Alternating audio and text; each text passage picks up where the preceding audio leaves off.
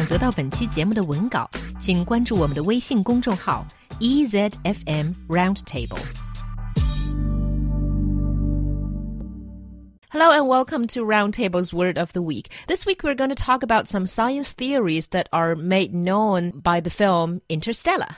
Yeah, not so much made known. I mean, like these these are concepts and ideas that have been around for uh, quite a long time, Right. even, even as early as the 1930s and 40s. But really, what we see with the movie Interstellar, which um, I have to admit I have not seen yet, we see just kind of a popularization of uh, those ideas. And not to say that Interstellar is the first one to do so, but due to its popularity, uh, and especially here uh, in the mainland, you know, we thought this would be a good time to talk about um, some of them. I want to take the time right now to first describe some very fundamental concepts in the world of mathematics and physics that informed much of what we saw in Interstellar. So the first is general relativity. And a simple explanation of general relativity is the idea on large scales what happens with large bodies and their influence on other things. And so by large bodies, I mean planets, suns, other stars, comets, things like that, large, massive things in, in space, and how they affect each other, mostly looking at uh, gravity and uh, time. 广义相对论 （General Relativity） 基本上讲的就是在广大的空间内的一些高密度的天体是怎样互相之间作用而影响我们的。 And then there is quantum physics. And so general relativity, you know, it's it's attributed to Einstein. So again, the 1930s, 40s, somewhere around there. And then there was quantum physics, which was popularized especially in the 60s and 70s. So whereas rel- general relativity has everything to do with large, massive bodies, again, planets, stars, things like that. Quantum physics has everything to do with small things, things that, you know, we cannot perceive uh, with the naked eye. So the, you know, quantum physics tries to answer the question, how is it that uh, an atom stays an atom? How does a molecule stay a molecule? And even going further down, how does, you know, a proton stay a proton? 在相对论之后，又有了着名的量子理论 （quantum physics）。 the problem for theoretical physicists, so the people who are doing all the math, uh, trying to figure out how the math works, is that if you try to apply the ideas and the mathematics of general general relativity to very small things, everything breaks down. And if you try to apply the mathematics of quantum physics and quantum theory on a larger scale, everything breaks down. And so, what uh, theoretical physicists had to do was come up with a completely separate system of math, a completely separate idea of how things work, and they call that uh, string theory. And so, string theory it has not been experimentally proven. However, at this point, it is accepted by a wide number of uh, theoretical physicists and mathematicians as a very elegant way of bringing general relativity and uh, quantum physics together.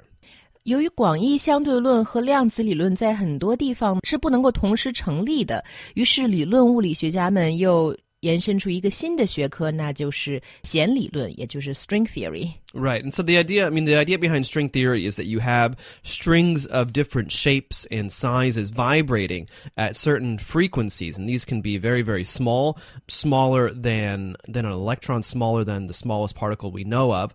Everything basically is made up of different types of strings vibrating at different frequencies. And so this is where the ideas of branes or membranes and wormholes really start to take shape and actually start to make sense in terms of the mathematics and the actual theory.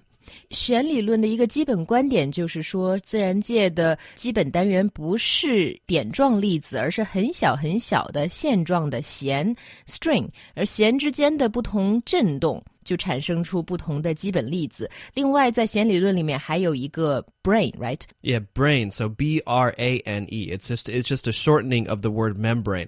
The idea there is that the membrane is actually just a very elongated string that is that it also has its own uh, vibration. And the idea being, again, this is all theory. None of this has been proven. Mm. Uh, is that our universe, in fact, could be either just on one brane or it could be that uh, we are on many different branes. And so the idea is is that somehow if you take one membrane and you fold it around it should be theoretically possible to create some kind of gateway between those two. And that's really where the idea of a wormhole really starts to make sense. And so people used to think there was this uh, science fiction idea that black holes could somehow be a wormhole. But as far as we know the physics of that just make no sense because a black hole is a star star that has collapsed upon itself so quickly uh, because of the way that uh, these uh, these forces work that it just starts to suck in everything else around it.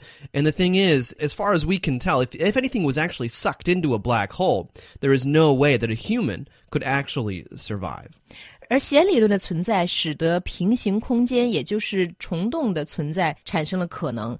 以前有人认为黑洞和虫洞也许是一种东西，但其实现在我们知道，黑洞是一种。超高密度的天体，那么所有的物体在被吸入黑洞之后都没有办法逃脱出来，所以黑洞和虫洞其实是不一样的。